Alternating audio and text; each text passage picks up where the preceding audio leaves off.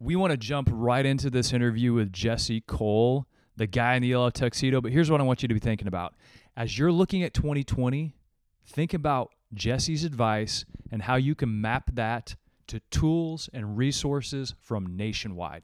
Think about this too. Remarkable. If you set your bar there, that's a high bar, but you know something? The results are amazing, and Jesse's going to tell us. This is a fire, campfire, bonfire way to kick off 2020. We want to see you at the nationwide event coming up February 9th through 12th. Sign up, register right now, and think about how this interview and this advice is going to kickstart you into 2020. And one more quick thing before we get started. You've heard us talk about Pure Care. You can start your journey with them at purecare.com. If you're looking at your sleep essentials category, pillows, sheets, weighted blankets, mattress protectors, pillow protectors, if that category is on your radar and you're looking for new partners or maybe expanding your assortment, you really need to check out purecare.com today. Dos Marcos Podcast. It's the greatest mattress industry podcast on the planet. Wait, isn't this the only mattress industry podcast? He's Mark Kinsley. I truly felt bad for you at the time. He's Mark Quinn. I think Bigfoot was actually very pleasant. Together, they are Dos Marcos. We call it the parachute. We're going to skip the parachute because I want to get to the man in the yellow tuxedo that we're talking to on Skype at this very moment, Mr. Jesse Cole. I am pumped to be with you guys. I gotta say, it's my first ever mattress podcast, and I've never been more exhilarated and fired up to be with you guys.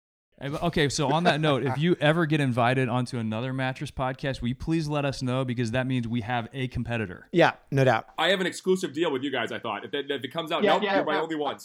I'm glad you. I didn't want to bring it up. I'm glad you did. So thank you.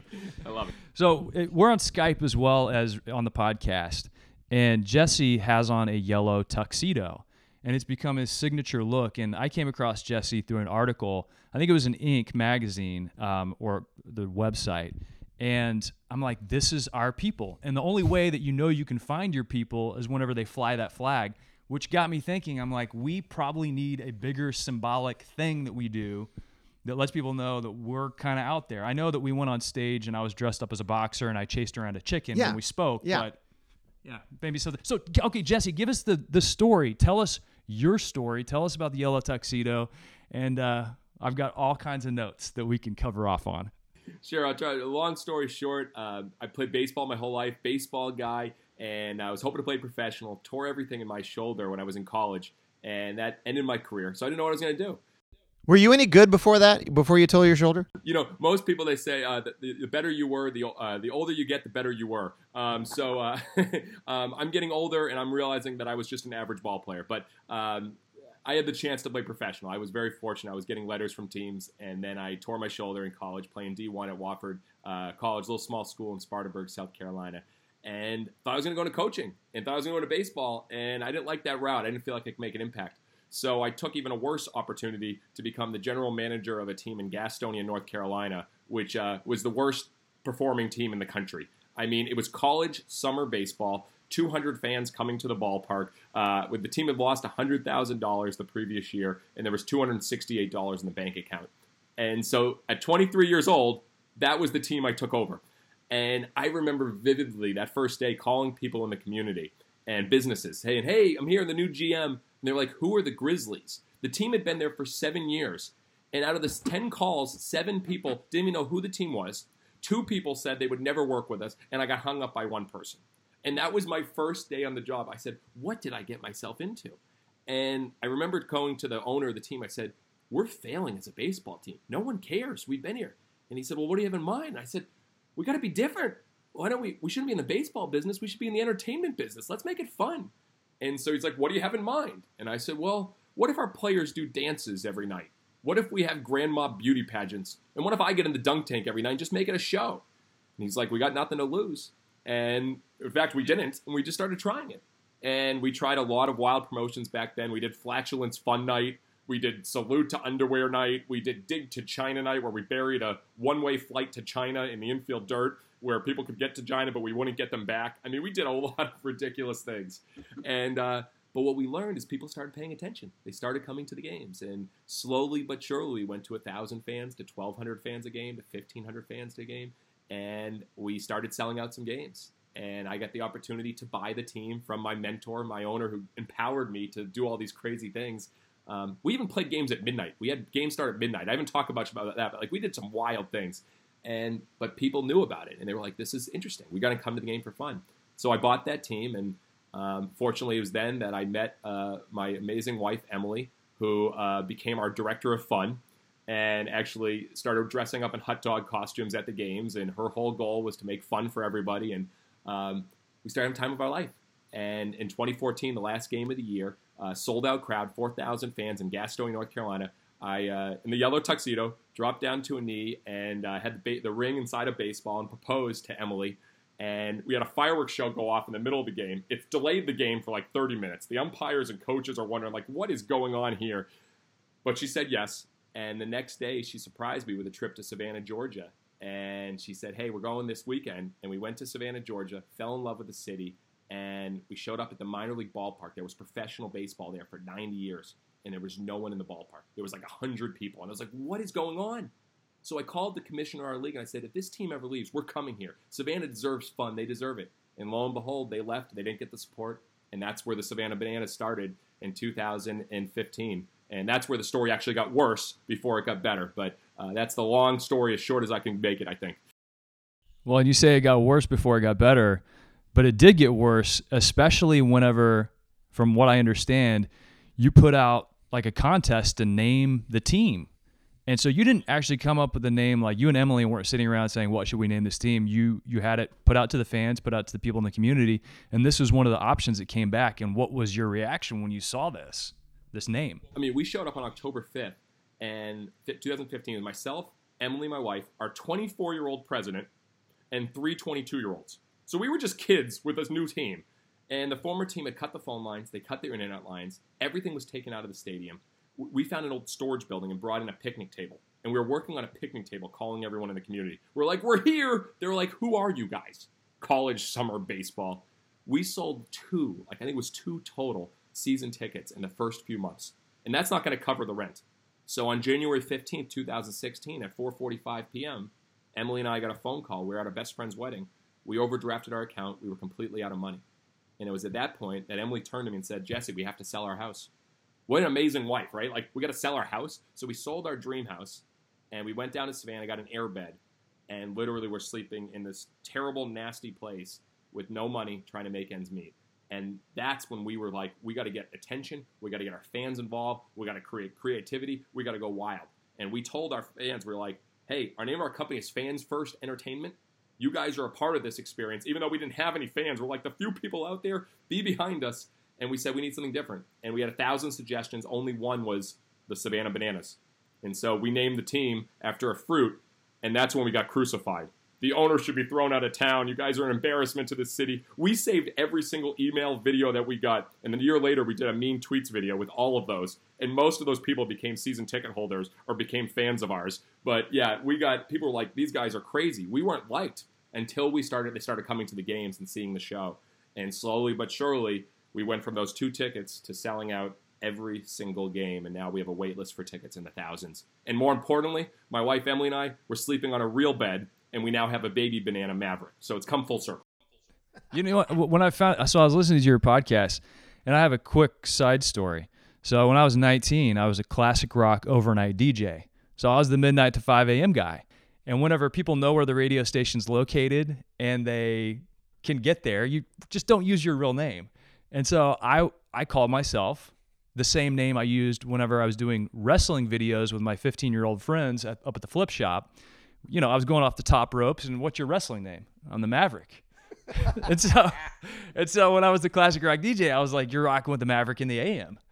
And so when I heard your son's name, I'm like, "This is awesome. That's a great name." But Jesse, you, you named your team with about as much thought as we named this podcast. Kinsley said, "There's two marks." you want to go with like Dos Marcos? I'm like, all right. so, you know, it was uh, the one and only. You know what's interesting? We actually, people think that, oh, you just named Savannah Bananas. But when we were very strategic, we were going to have a mascot named Split. We were going to have a senior citizen dance team called the Banana Nanas. with all senior citizens in their 60s and 70s doing t- Justin Timberlake dances. I mean, we thought of a male cheerleading team called the Mananas, a banana beer. I mean, literally think of all these different things. So once that name came out, we made it a whole brand plan. But yeah, we were looking for something crazy in the beginning.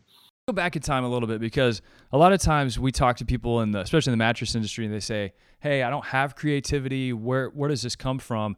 I know, like whenever you were coming up, I heard this on one of your podcasts you guys got together, you and your buddies got together, and instead of going out and singing Christmas carols, did I understand this right? You guys sang Thanksgiving carols? Which are, I didn't know that was a thing this is fascinating that you brought that up in the past. Yeah, me and my buddies, we always look to do things that were just completely abnormal. And I had a very creative group. And yeah, we knew no one on Thanksgiving was singing carols. So we got a group of 30 of us going to house to house singing turkey dinner, turkey dinner, gather round, gather round. Like we came up with a song that made no sense. And people were just like so confused, but it became a story. And I think what you guys are talking about before is what are those stories? Even if they're ridiculous, how do you create those? Because it's fun and people talk about it. And I can't believe now, 15 years later, you're talking about my Thanksgiving caroling. 15, 20, 25, whatever it was. It's been a long time ago. I love that. But it, but it continues. I think whenever you start building up that muscle and exercising it, it sounds like, you know, I always tell people when you're in a brainstorm, pay attention to what gets absurd. Pay attention to where the energy goes because there's something there. And whenever you guys heard Savannah Bananas, number one, it rhymes, it's fun. People don't want to be bored at a baseball game. And it sounds like you took that, and that's where the energy was in the brainstorm. Whatever's normal, do the exact opposite. I believe like normal gets normal results. People don't talk about normal. If you're normal, you're going to disappear soon. I really I believe that and obviously you're talking to a guy in a yellow tuxedo, but I've never seen people get excited about talking about something normal. So whatever's normal, we look at, all right, that would be crazy. That would be bizarre. Like, just an example, this past year, instead of having a Christmas party, we did Giving night where we had a pilgrim game. And we kept it a secret. We only told our members, but a thousand of our members showed up to watch this pilgrim game, baseball the, net, the way it never was before. They were people were dressed up in pilgrim costumes. They were, we threw out the first rock, it was Plymouth Rock, and we had twice the amount of people that showed up for that. And we're talking about I went to a pilgrim game as opposed to I went to a regular Christmas party. So from the mattress industry, you know, are they talking about your mattress because of just the way it is or something that's different and unique about it or the experience that it provides? And that's what we always try to think. The experience wins. That's everything. It's everywhere. I, what what what cracks me up about your story is that you're 24 with your first team, and I give uh, a lot of respect to your mentor, the first one that you bought the team from, that he had the courage to let you do what you did. Kinsley and I both both worked at Leggett and Platt. Uh, it's a company that makes innersprings, and we went to the company and said we want to introduce the term hybrid into the industry. And to do it, we're we're going to go to Second City, the improv comedy troupe out of Chicago, right? And we literally hired them. We did a day of ideation with like three or four of their comedians. It came out of it, and we produced a mattress rap video which I'm going to send you because you will appreciate it if anyone will. And because of the bizarre nature of that, it actually um, got us some traction and people were talking about it. But I love that you were that age and that guy gave you the opportunity to do your thing. That's so awesome. But he saw it happening too. The reason why we did it is because I was meeting with people and they were saying the number one thing baseball's too boring. No, I don't like baseball. I don't want to bring my family to the game. I don't want to bring my company to the game. They'll be bored when you hear over and over and over again that they don't want to do something, you have to get people to think this isn't like a typical baseball game.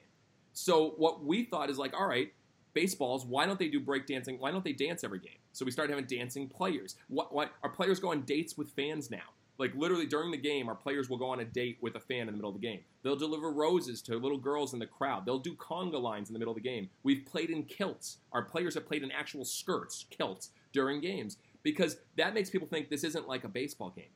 So again, like from even a mattress experience, like, hey, this isn't like a typical mattress experience uh, going into a store. When you think that, you tell everyone about it, and that's what really worked for us eventually. I know that back in November, if I understand this correctly, you were out in Los Angeles for the possibility of a TV show. So I want you to talk about that. But I also heard you mention the Magic Castle hotel and that experience for people. So first of all, tell us about the TV show, and then you can maybe transition to the Magic Castle story. Uh, TV show, we'll see what happens. We're fortunate we've had a lot of producers reach out to us to tell our crazy story, and uh, we we reached a deal with a couple groups, and uh, we'll see what happens. But telling uh, the one's a sitcom, which I can't imagine a sitcom, a 30 minute sitcom about the Bananas life and what's happening at our games and giving away colon cleansings and porta johns. I can't imagine what that show would be about. Um, the other one's a reality show, uh, which shows us kind of like teaching businesses how to be outrageous and different and unique. And so we'll, we'll see what happens on that. Um, in regards to Magic Castle Hotel, so inspired. I, I, think you open your lens when you go out. I try to look for experiences that make me that are remarkable, and they wowed me. They've continued to wow me. Their CEO Darren Ross is brilliant. Um, it's an old 1950s apartment building. It's yellow, so I like that already. But it's an old apartment building. I mean, literally an old building. And uh, but you walk in, welcome, Mr. Cole. I wasn't in the yellow tuxedo. I was incognito, but they knew who had checked in and who wouldn't, and they had an idea what I looked like. They welcomed me, give me a drink, and they said, "Here's our snack menu. We have free snacks whenever you like. Um, we also have a free ice cream bar every day whenever you want ice cream. All your beverages, they're all included free. If you need laundry, we'll take care of you. All set. And then I walk by the pool and I see this red phone and says Popsicle Hotline, and I'm like, "Ooh, what is that?" And so I slowly walked over. I remember walking right over to the pool and I grabbed the phone. Popsicle hotline. Would you like grape, cherry, or orange? I'm like, what? Orange, please. And then all banana. of a sudden, yeah, I wish, yeah, if there was a banana, I would have taken that in a second. They walk out with a silver platter and serve me an orange popsicle. And I was fascinated by this. And it was a typical, it's the number two rated hotel in all of LA. Number two. I will, me and my wife will always stay there. The last time when we showed up, they had uh, uh, bananas. They had uh, wishing you luck on your TV pitch. They had Cracker Jacks. They had a nice note. They they knew because they asked questions and they listen carefully and respond creatively. And that's the best advice he ever shared with me. Listen carefully, respond creatively. They know why people are coming. They ask questions, and then they will do little things to make it even a better experience. And like he told me about the Marilyn Monroe couple, I was fascinated by this. One of his receptionists said, "Hey, why are you here?" And then she said, "Oh, uh, we're here to see Marilyn Monroe. The Wax Museum, see her star. We're big Marilyn Monroe fans."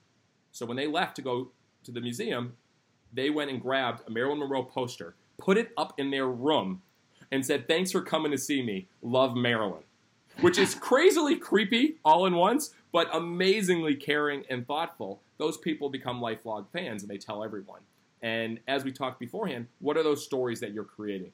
Every day we try to create you wouldn't believe moments at our ballpark that people will go home and say, You wouldn't believe what happened at the stadium tonight. And when you create those, you never have to market again.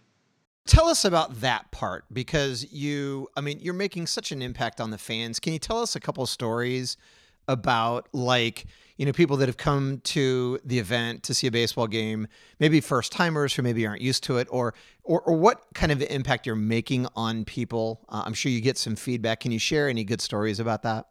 Oh, we'll go emotional. I know I'm wacky and fun, but this is one that uh, stands out because he was an intern and now he's our vice president and 22 uh, year old intern.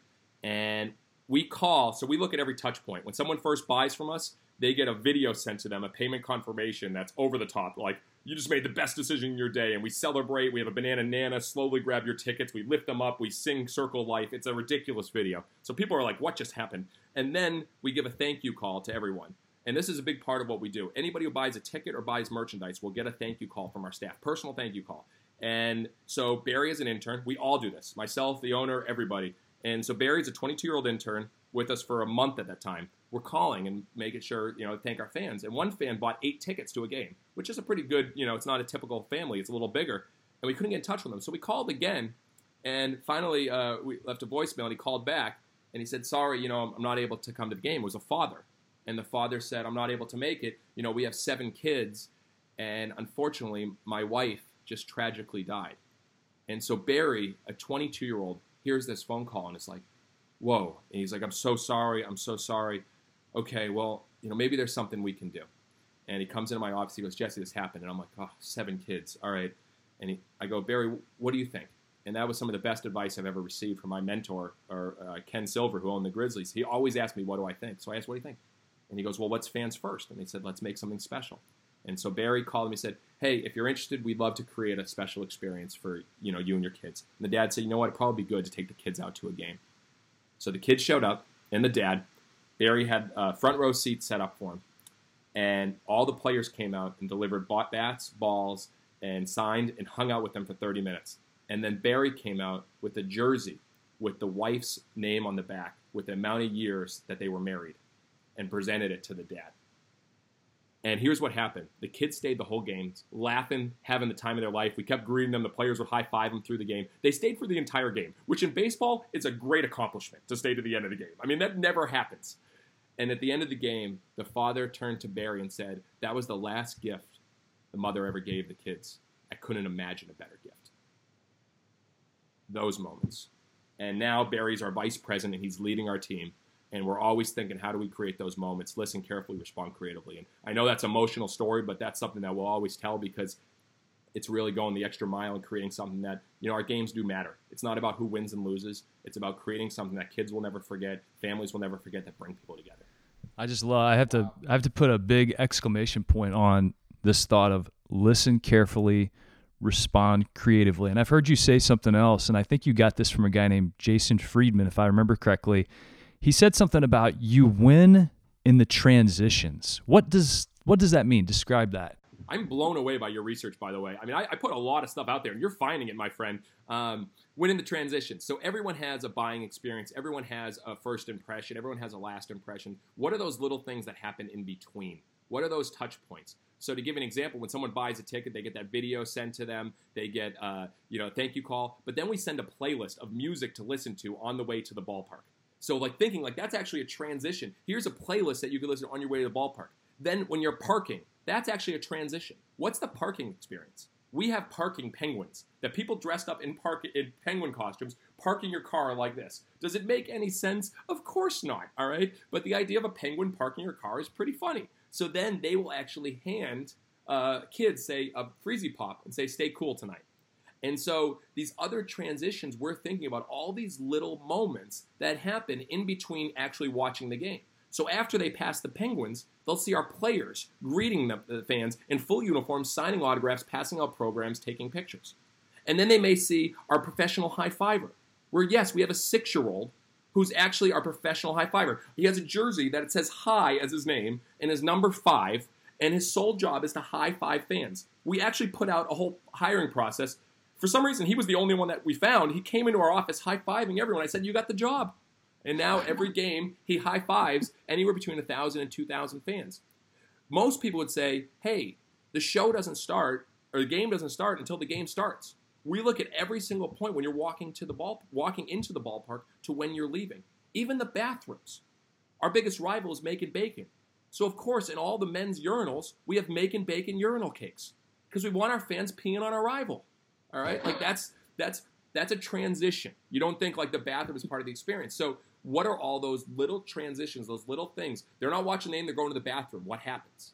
All right, that's why we have a pep band and we have a sexy saxophone player that'll serenade women in the middle of the game. Well, if there's a dull point, who wants to be serenaded? He'll just start playing some Kenny G in the middle of the game. It's those moments that people think about, and that might be where you really win. It's not just the actual game or the actual product that you're buying. It's what happens before, after, and then some. I like that you had a dream a long time ago too to have a dancing third base coach.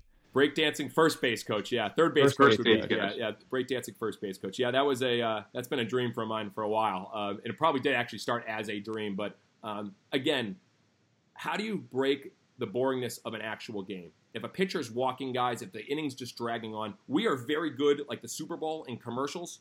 You know, we'll have all different dancing promotions, sing offs, turtle versus toddler in between half. But what about during the game? And so we came up with the idea of uh, could we have a coach that's doing the moonwalk and Beyonce single ladies, and as he's acting like he's calling signals, but he's really just dancing. And the first night we did it, I'm sitting there, I'm like, this is gonna be crazy. And then all of a sudden, they started doing the Carlton, like the Carlton dance from Fresh Prince of Bel Air, and fans just started lifting up their cameras, laughing and filming. And the next day, it's on ESPN, and it just took off. And again, because it's not normal. You don't talk about the normal, you talk about the things that are abnormal, that are different. And that's what we've been trying to create. I think it's a really good pause point for people too to look at their customer experience and you know for people who haven't mapped it out from the very first touch point all the way through until well after the sale.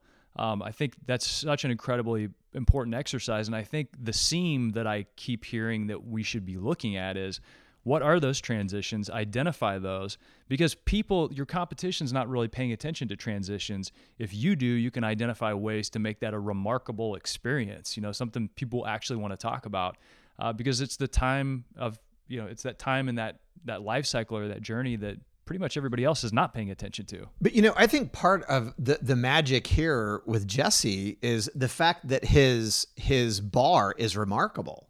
Like, I mean, how many businesses really say we want to be remarkable? They say we want repeat business. They say we want to do better than last year.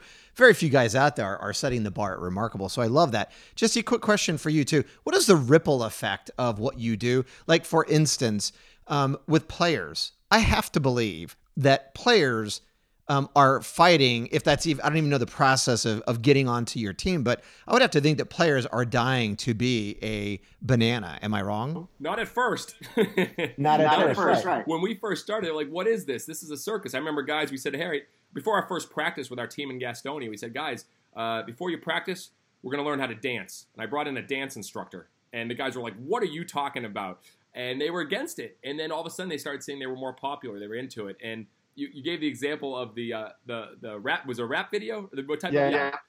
Our players do music videos because that's different. So like, can't stop the peeling we did instead of can't stop the feeling. Old Town Road we did uh, all Titanic spoofs, Sandlot spoofs, and we do all these. And these guys become more popular because they're now in front of more people.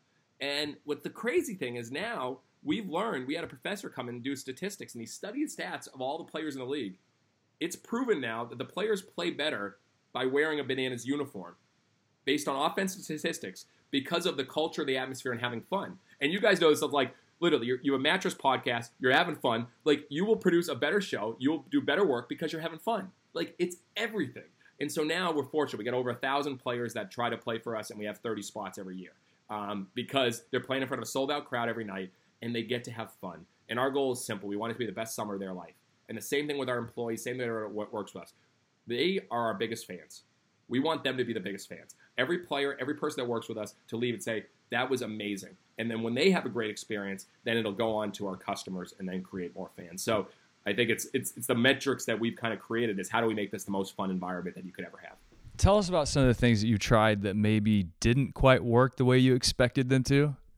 Not that there are any of those. no, you know, it's I get asked that question a lot, and, and uh, um, we do so many things that, like, I mean, little promotions that are kind of weird that don't work. Like we did the the human pinata last year, like the living pinata. Like we put a person in a costume and had kids with little bats hit them while they're throwing candy in the air like a pinata.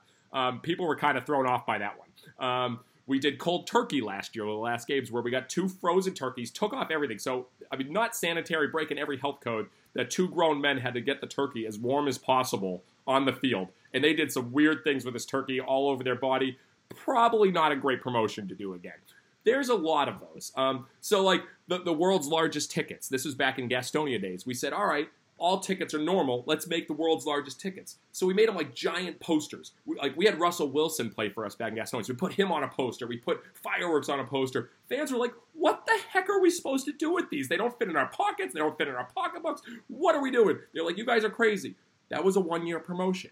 Tap in the Morning Beer Festival because we thought you can't drink all day if you don't start in the morning. So we did a morning beer festival, and we started at 9 a.m. Only a couple hundred people showed up, all right? But boy, they had fun. So there's definitions of failures. But for us, it's like, what can we discover? What can we try? What can we experiment with?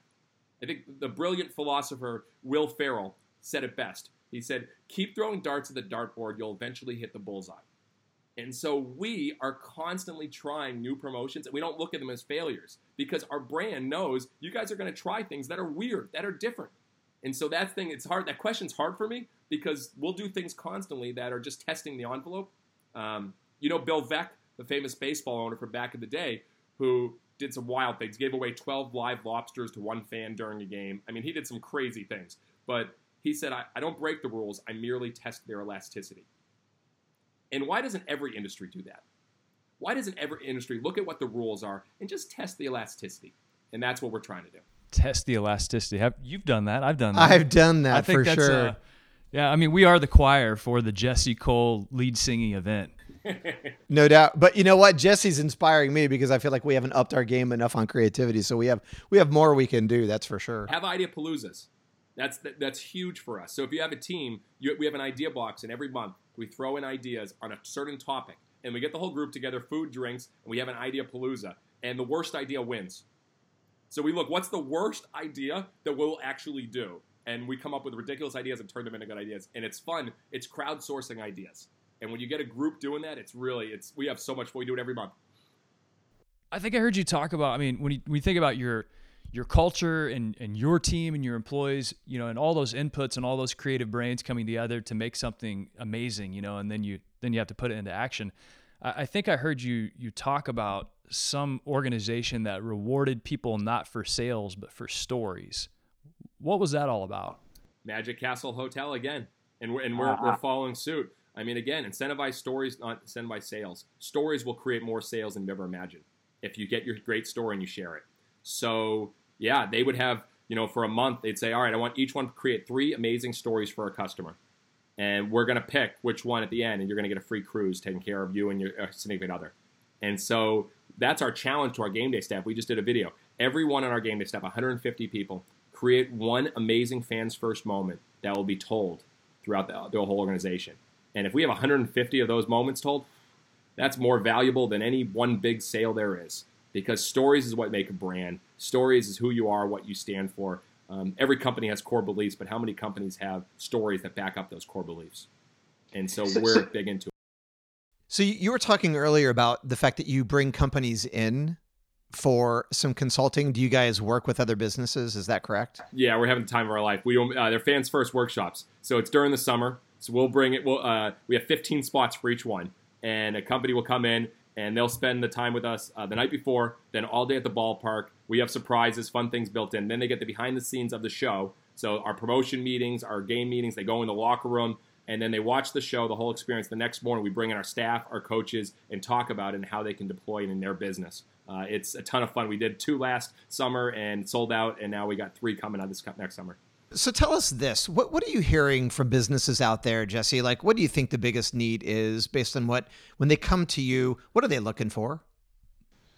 Well, the biggest need overall in business that I'm hearing from Jason Jennings and other people that are studying is is hiring and finding the right people. That's that's number one. But what we realize is that you can't always can't always get that amazingly right. So what can you do if you have people that aren't maybe the top A players, but you have solid B players to get them to raise their game?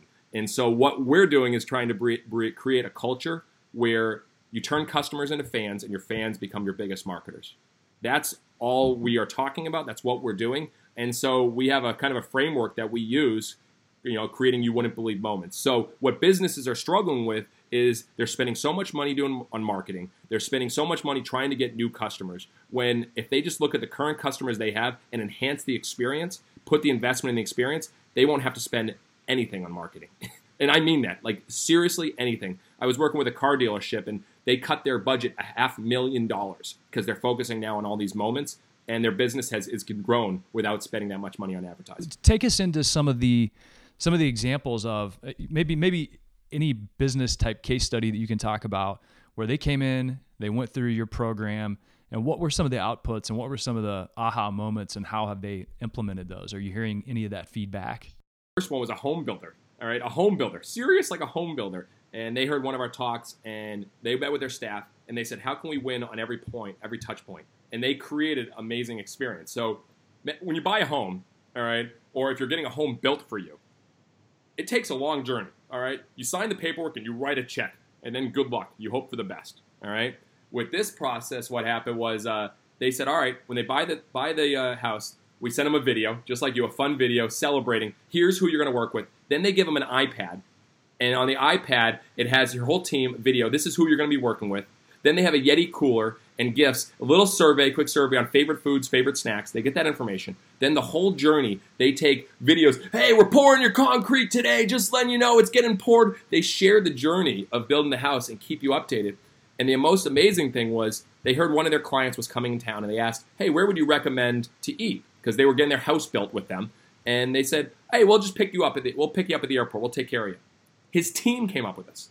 They picked this, this woman, uh, his husband and wife, up at the airport in a limo, brought them to their house that wasn't even, which barely framed. There was no ceiling, there was no roof, it was just framed. And they had a private dining set, set up for them with their favorite music playing, and they brought in their favorite food. Their staff did this, and they had their anniversary dinner in their not even barely done house, their framed house, and they went nuts. That couple told everybody. and it was mind blowing what happened. And then now at the end, at the end of the journey, uh, the house they have a red carpet, they have a ribbon cutting, they have champagne, and it's a celebration. And months after they bought the house, they still send them their favorite coffee, their favorite snacks, their favorite drinks. They have mapped the journey similar to what we do with our team by thinking what would be a most remarkable experience they could provide. And now they're not spending any dollars on marketing, and their business is going nuts. From top to bottom, see that's the thing you got to think about is the transition at the very end is the transition from the end of the experience of owning the home, getting the keys, walking in, and starting to live your life to to the transition for the business from hey these people are satisfied how can we continue to get them to tell people something about our business and they're going to remember that for the rest of their lives but it's also something that you need to remind people of consistently even if they're not going to buy from you probably for another 10 years or maybe ever but they are you know showing their commitment to customers by continuing to keep them engaged with those little gifts along the way. No doubt. And Jesse, what I love about what you're doing too, we talked about ripple effect. If you think about that, those people, like we, we're talking about the impact of the people that come to your um, events, your show. I'm going to call them a show, right? The baseball game, but the show. But what I love is the culture you have with your own people. You know, the culture you have with, um, so the impact it has on the people that work for you or with you uh, the people that come to the show and the event, um, your season ticket holders. And then when they leave, the stories they tell and the joy that they speak about that with, the impact of that with people that they know, uh, the extension of that to this podcast, what you're doing with businesses, you're really touching a lot of different things and a lot of people and, and inspiring them in very unique ways. So I think that's a really cool part of what you're doing. Well, thank you. I, and I think about everybody, you know, share the journey, share the story you know, if you're a, a mattress store, if you're a like, why aren't you in the community sharing just a little bit of things that you're passionate about? I think everybody, I learned this from a person who owns a Trek store. They're just out talking about what they're doing and trying to inspire other people to do it. And I think that's so important. You can go about your job, or you can also go sharing the things that you learn along the journey and provide value. And then people see you as a value giver and they want to be a part of it. And I think that's something that we've learned along the journey, which you guys are doing. You're sharing the you're sharing the journey. We definitely do that. I mean, we we try to you know, show people what we're doing in the industry, how we're thinking about things, and and it's definitely a little bit uh, off kilter compared to, to maybe how things have been done in the past. But I think it's the age in which we live too, which is you know people are are used to seeing you know their moms and dads and brothers and sisters share their journey. So the expectation for the people that we interface with has definitely been altered, and we have to participate in that. I think. And I've seen you do fans for I've seen you do uh, like player takeovers on your Instagram, things like that, which is a cool, unique perspective. Yeah, you think about it, uh, everything's fans first. So every decision we make, we let our fans design our jerseys, we let our fans design our T-shirts, we've let our fans play in games, we've let our fans maybe this year our fans may coach a game. I mean, we're going to keep trying to think how are our fans involved. And right now in the off season, our fans want to see our players. They want it like our players. Let them be real, show them what they're doing, and get them involved. And we're thinking again, what's that perfect experience for a fan? Even in the off season, what do they want to see? What do they want to be a part of? And put themselves in our shoes. We started doing this, guys. I don't know if you heard it, undercover fan. And every night during our season, one of us goes undercover. And we park with the fans, we line up with the fans, we have tickets with the fans, we sit with the fans, we eat the food with the fans, and it's amazing. I remember I pulled in this past year and my car bottomed out in the parking lot. I was like, wow, I didn't know this was happening. But now we immediately fixed it. And imagine everyone is listening, like if you walked into a mattress store, would you would you go tell everyone about the experience that you just had? Would you go say, hey, you wouldn't believe what happened at this mattress store experience? And I realized, like, hey, that parking experience wasn't that good. I even saw there our parking penguins were eating burgers on the job and had their back turned torn toward me when I was walking in. I was like, oh no, this is not how we talked about it. And again, but it was so good to see because I didn't know that was happening because I was in the field putting on the show and I didn't know certain things were getting missed. Do you know what's happening in your business if you were a customer? Are you there? And so that was huge for me to do. And I love that you're looking at it through their eyes. That's really um, the right way to do it. I love that. So Jesse, have you? I, I would I would imagine that you you've have you had phone calls from the bigs? I mean, is anybody like in the pro circuit like they're going, "Oh my God, Jesse, this guy he's nutty. He's like a, a banana, you know, yellow tuxedo, but our attendance is down or whatever. Do you think it would translate into the uh, MLB? I hope so. You know, one of the big fights we're doing, one of the big uh, dragons we're trying to slay is is change the baseball industry. Uh, it's still too long. It's still too slow. Um, I remember as a kid having fun and, and being a part of it and, and, and seeing the players have fun. It's become too serious.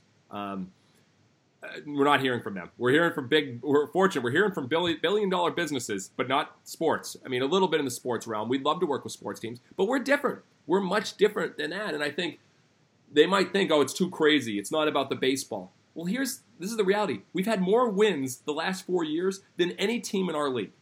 We've won a championship. We've gone to the playoffs every year because fun wins. When you have fun, when you have a great time, when you have a great culture, it translates. And I believe if the players are having more fun and the fans are having more fun, it'll be a better experience and the team will play better. Um, but yeah, we, we uh, I hope Major League Baseball makes some changes because attendance has been down for seven straight years, um, and the average baseball fan's getting older. Uh, it needs to be a faster game. It needs to be more exhilarating. The industry needs to change. And with the small college summer team, we're trying to do it down here in Savannah. You know what? You could you could jump over and maybe do something with golf, which is also dying. You know, I, I grew up. I have some golf. ideas on that. I by love the way. playing golf. I you know I, I used to grow up. Now it's way too slow. It's way too boring. It's way too traditional. So maybe go fix the golf industry next. Just an idea. I- But you know what is? It just blows me away about what you said. Here's something, and Kinsley, we saw this at places we've worked in the past. Here you have a proven formula that it's not like uh, you know we wonder if it'll work. We know what you've done with the talent on your team. We know what's happened in the win loss column for your output in terms of the metrics that most teams want to look at. We know what's happening with the people that attend your games in, in all of that having been said, you would think, wouldn't you, that other people uh, in other professional sports, even if it's not baseball, would look at that and go, "That guy's got something figured out." That just blows me away. hey, it's know, we're here. I mean, we've heard from some big football teams and some uh, leagues. I mean, we're hearing from some leagues. Um, so some people, but you have to have a different mindset. You have to understand most of these traditional are built on wins, losses, protect the players, make sure it's all serious. That's how it's built. It's a complete mind shift. Uh, it's going to take time, but eventually it's going to ha- it's going to have to happen because baseball can't continue to lose fans. So, anyways, I mean, I'm loving what we're doing and we're having fun. Uh, if they reach out, uh, we'd love to help. All right, let's get into some some nuts and bolts. If you're going to sit down with a mattress store owner who has been doing things the same way for many many years, and they're starting to see the online space chip away at their at their customer base, their sales are down. If you walk into a mattress store right now today, the majority of them have fluorescent overhead lighting. You have a sea of white rectangles. A lot of them are trying to create a good experience for their customers, but it is what it is. And you walk into that environment and you look around. How do you armchair quarterback that? I mean, knowing what you know just from my basic description and knowing that most people, for them, it's a grudge purchase. They don't want to go buy a mattress. What would you What would you advise them here in the next couple minutes? Like, where do I even go? What do I do, Jesse? I'll give two things. One, uh, one I learned from Jim Gilmore uh, and uh, the Experience Economy, and number two, we started doing a couple years ago. Number one, this is from the Experience Economy. If you were to charge admission to come into your mattress store, what would you change with the experience? If there was a cover to get in to your mattress store, say it's 10 bucks, 20 bucks, 50 bucks, how would you change the experience? And I think that's something that if you look at it that way, then you're going to think about how are people greeted when they walk in? What are they given when they walk in? What do they leave when they walk in? So that's number one, charging admission. Um, number two is the PFT. This, this we started a couple years ago. Um, it's called the Perfect Fan Testimonial. First of all, stop looking at your customers as customers. Look at them as fans. Fans are different. So if you look at it as a fan, what would be that perfect fan testimonial, the PFT? If you could only have one Google review, one, what would you want it to say? And what we do is we reverse engineer that. So when we work with companies, we'll reverse engineer that, how to create every touch point in your experience. For instance, for us, it was the most fun I've ever had at a baseball game. It was like a circus and a baseball game broke out. That it actually is kind of our guideline of how we create our whole experience. Is it circus like? Is it fun at every touch point? And that's our guiding light. So, what would be your PFT to come into your mattress store? And if you were to charge admission, what would you do? What a great, very difficult lens to look at your business through. You, you know, I, I heard you tell another story. You think about boring industries and boring experiences. I mean, th- some of the car washes these days are kind of cool, but you know, for the longest time, it was like you blow hot water on the side of your car and like try to put in more quarters before it runs out. And and then they put in the automatic car washes, and some of those are kind of cool because it's swishing back and forth, and you get to ride through it. But there's a car wash you talked about called Soapy Joe's, and that's they turned it into a great experience. Tell us that story. Car wash karaoke. So Soapy Joe's had a contest, thousand dollars for the winner, and they had to submit videos saying hashtag car wash karaoke Soapy Joe's and send videos of them singing. And they had families doing it. They had Bohemian Rhapsody. They had couples dressing up. They had the whole uh, kids doing it. They got like a thousand plus videos sent in promoting them. It had to be sent on social media, sent to them for the winner, and it was people having fun. And again, that created a ton of attention. A thousand dollar experience, you know, uh, investment, not really a marketing, because those people had fun every single time doing it. And then you gave away that thousand dollar prize. It was brilliant and it inspired me. And I think what you guys are doing so great for bringing a crazy guy in a yellow tuxedo on is parallel thinking. And I talk a lot about David Novak, the CEO of Yum Brands, about this. You know, you look at those things from other industries and how do you create them your own. And you know, I thought about that car wash karaoke, and next year we're going to have our players picking up fans in the parking lot and valet bringing them into the stadium and doing karaoke in the golf cart with fans. Because again, that'd just be a fun way to enter the stadium in addition to the ballet valet parking, which we're going to start next year with people dressed up males in yep, pink tutus doing valet parking because ballet valet just sounds fun. But again, you think about those ideas, and Soapy Joe's was one that obviously inspired me tremendously. You know what I love? I mean, the thing that stood out to me about you, Jesse, I hear about the thing. You mean like the no, like the, the of the top ten things? This is the one thing, and I mean this. I come across a lot of guys and gals who are out there becoming thought leaders and becoming authors and speakers, but they have taken some piece of research or some corporate job and they've identified you know problems with it and they've turned that into some sort of speech that they give. You have the chops because you live it and you do it every day. And then now you're out serving people by helping them understand how they can potentially apply it in their business. But so many people don't actually have the chops, they're not doing the work. I mean, you're out there doing the work. I really respected that. And that's one of the reasons I wanted to have you on the show because the people that we're talking to are doing the work in their stores or in their companies. And sometimes they need to think, okay, how do I step outside of this? And who would I want to listen to? I would want to listen to somebody who's got the chops. And before you respond to that, um, I, I, think part of it is having the chops, but it's also, isn't it so authentic for him?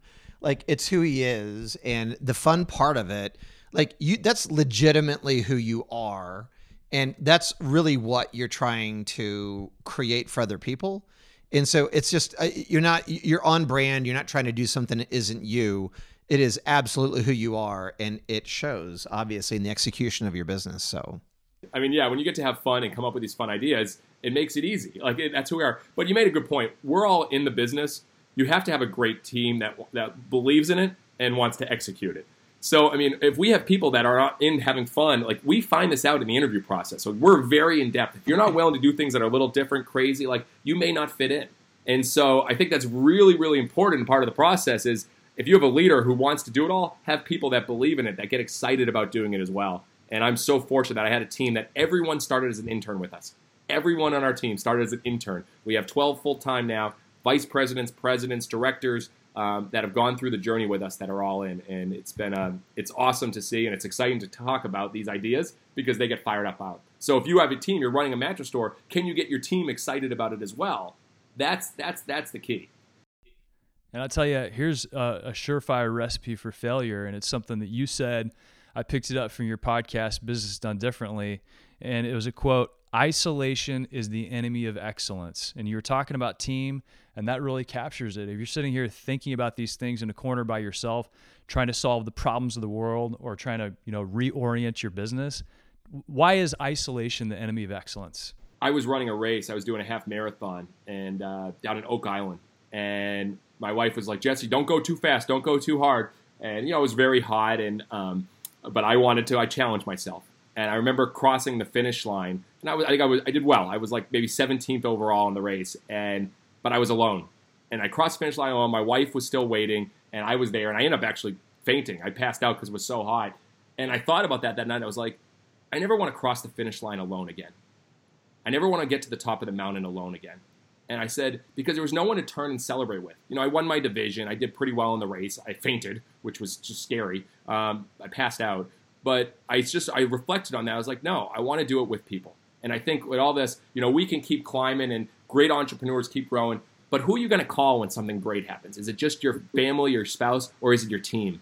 And we have celebration dinners every quarter, and we profit share, and we read poems where we, my wife writes poems that rhyme about all the crazy events that happened over the last quarter. It's a lot of fun. We give out gifts. You know, we surprise our team with Disney. We surprise our team, uh, our fans first director, with a trip to Ireland, her bucket list with her dad, and we've done all those things. But it's those people I want to be around and I want to celebrate with. And so for me, I think that's the greatest moment at the end that you can look back and we did this together. And uh, I mean, Simon Sinek wrote the book "Together Is Better." I mean, it's known. It's this isn't something new. It's just something that I think we all need to realize that if you keep pushing yourself, you get to that mountain and you're alone. It, you realize it's not worth it. So what's next for you guys, Jesse? I mean, you've you've accomplished so much. Like, where does it go from here for you?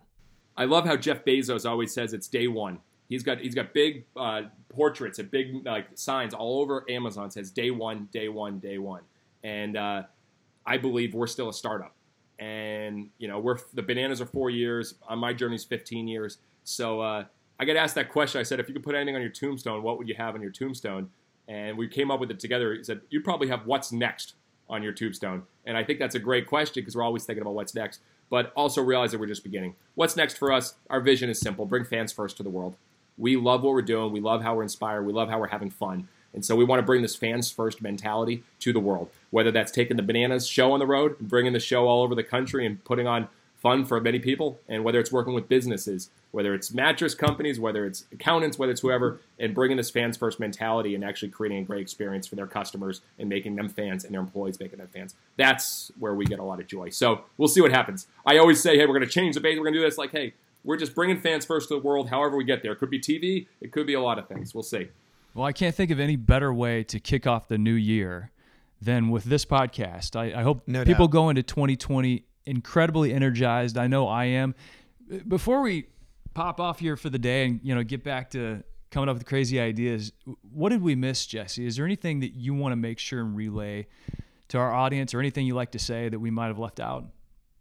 um, on the back of our fans first playbook that we, we give out to our whole staff and our players. I mean, we have a playbook that goes our beliefs, who we are, what we stand for.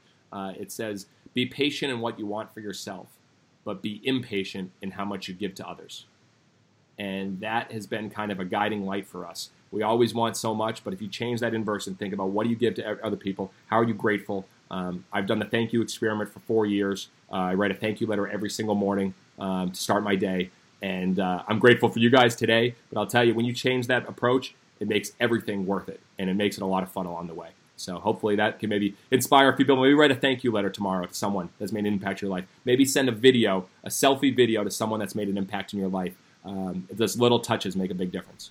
Well, hey, we're grateful for you too. Wow. We're so thankful for you, you know, taking the time to share this with um, our audience and our friends here in the industry. Uh, you know, we we look at what we do, and we're we have fun. We have a great time in this industry, but we're very serious about one thing, which is if you get better sleep, you will have a better life. Because if you're not sleeping at night, you're awake and you're irritated. If you had bad sleep the night before, your entire day is shot. We know for athletics, it makes a huge difference in human performance.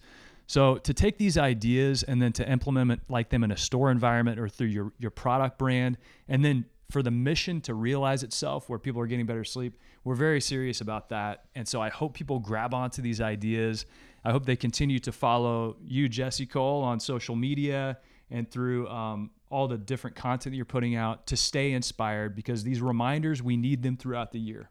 We are grateful for you and your enthusiasm and your creative energy and and, and how you treat your people uh, and how you appreciate your wife and the journey to get there. Uh, what you do for your fans, uh, what you do for the businesses you're connected to. So I don't know, man. You're awesome. I loved spending this time with you. Very grateful, Kinsley. We've got to go see one of their games. I think is what we need to do. I'm gonna be skinned out in. I mean, I need a banana shirt, the one with the duct tape across the center of it. Yeah. I'll pay twenty grand for it. So what what what what what night of the year is Mattress Podcast Appreciation Night? Yeah, Is that like That's a real question? That, that, that's usually on, on Monday, Monday nights. and uh, for, for, the, for the fans that know us, we don't play games on Mondays. Oh. Hey, we we asked for that. That's all right. We asked for right that. That's that all one. right. No, seriously, th- there is something there. We, we used to do cot races where we'd actually have mattress bed races where we'd put couples in them and race across the field. But we're, we're due for a new mattress ridiculous promotion. King of the mattress, something on the. I don't know what it is, but there's something. So we need to keep talking about this. Pillow it really fights? fun. What's that? Pillow fight? Oh, we've done fights? we've done we've done blindfolded pillow fights, which is really funny Yeah. because it Yeah. ends up one person just swinging at the air by themselves. We've done that, but there's something with mattresses too. So uh, we'll get you down there and we'll, we could have some fun as well. All right, let's kick it around and maybe we can have you back on the show here in a few months and, and we can we can solidify this thing and then we'll come out and uh, make it a, make it a whole experience. Quinn will dress up as a parking pen, penguin. He's happy to do that. Anything you want. I, I need I need like the mattress man that like literally just goes and lays down and people lay down on top of them. Like he's the mattress Oh. man. Like literally that you Yep, go we around the got- we- ballpark and you get comfortable with people. We have that guy. We know him. Andrew. yeah, we'll send you Andrew. He actually has the mattress costume. He's all set up. He's ready to roll. That's exactly what we need because it makes no sense for the bananas, but it makes perfect sense for our fans. I love it. Well, so make sure and listen to the very end of this podcast uh, because we're gonna roll out on our theme song, and this is from the mat, the greatest mattress rap video of all time, the Get Hybrid video. Ever made? You can bounce on it. Yeah, bounce with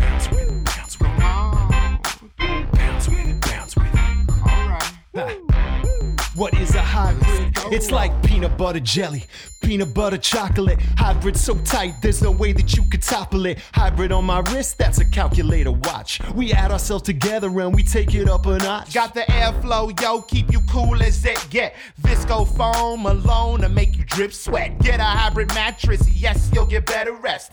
Cool and comfortable. Hybrid like a sweater vest. You know the game, we're ahead of it, son. Cause the two of us together are way better than one. Cause I'm cool as ice. And I'm hot like a heater. Bounce by the ounce, Now we got it by the liter. Well, you take a spring and you wrap it up right. You can sleep so smooth or bounce all night. Put two together, get a whole lot more. Get the feel of the comfort core. You can bounce on it. Lay back, you don't have to practice. It's The best thing to happen to your mattress. Get together to do it like I did. Everybody get hybrid. If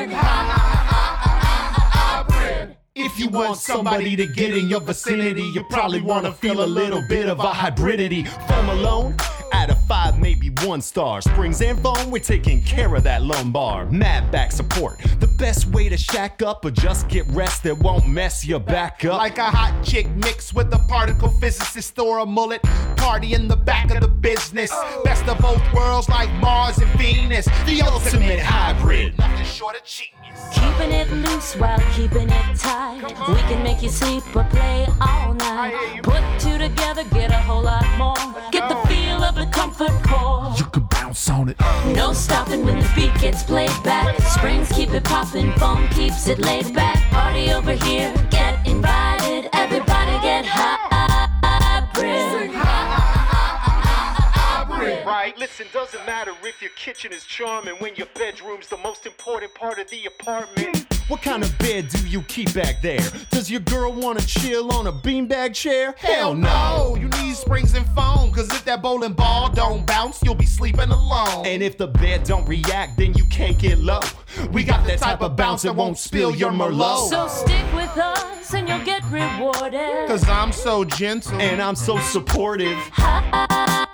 Is where the magic is. and we just killed a song about mattresses.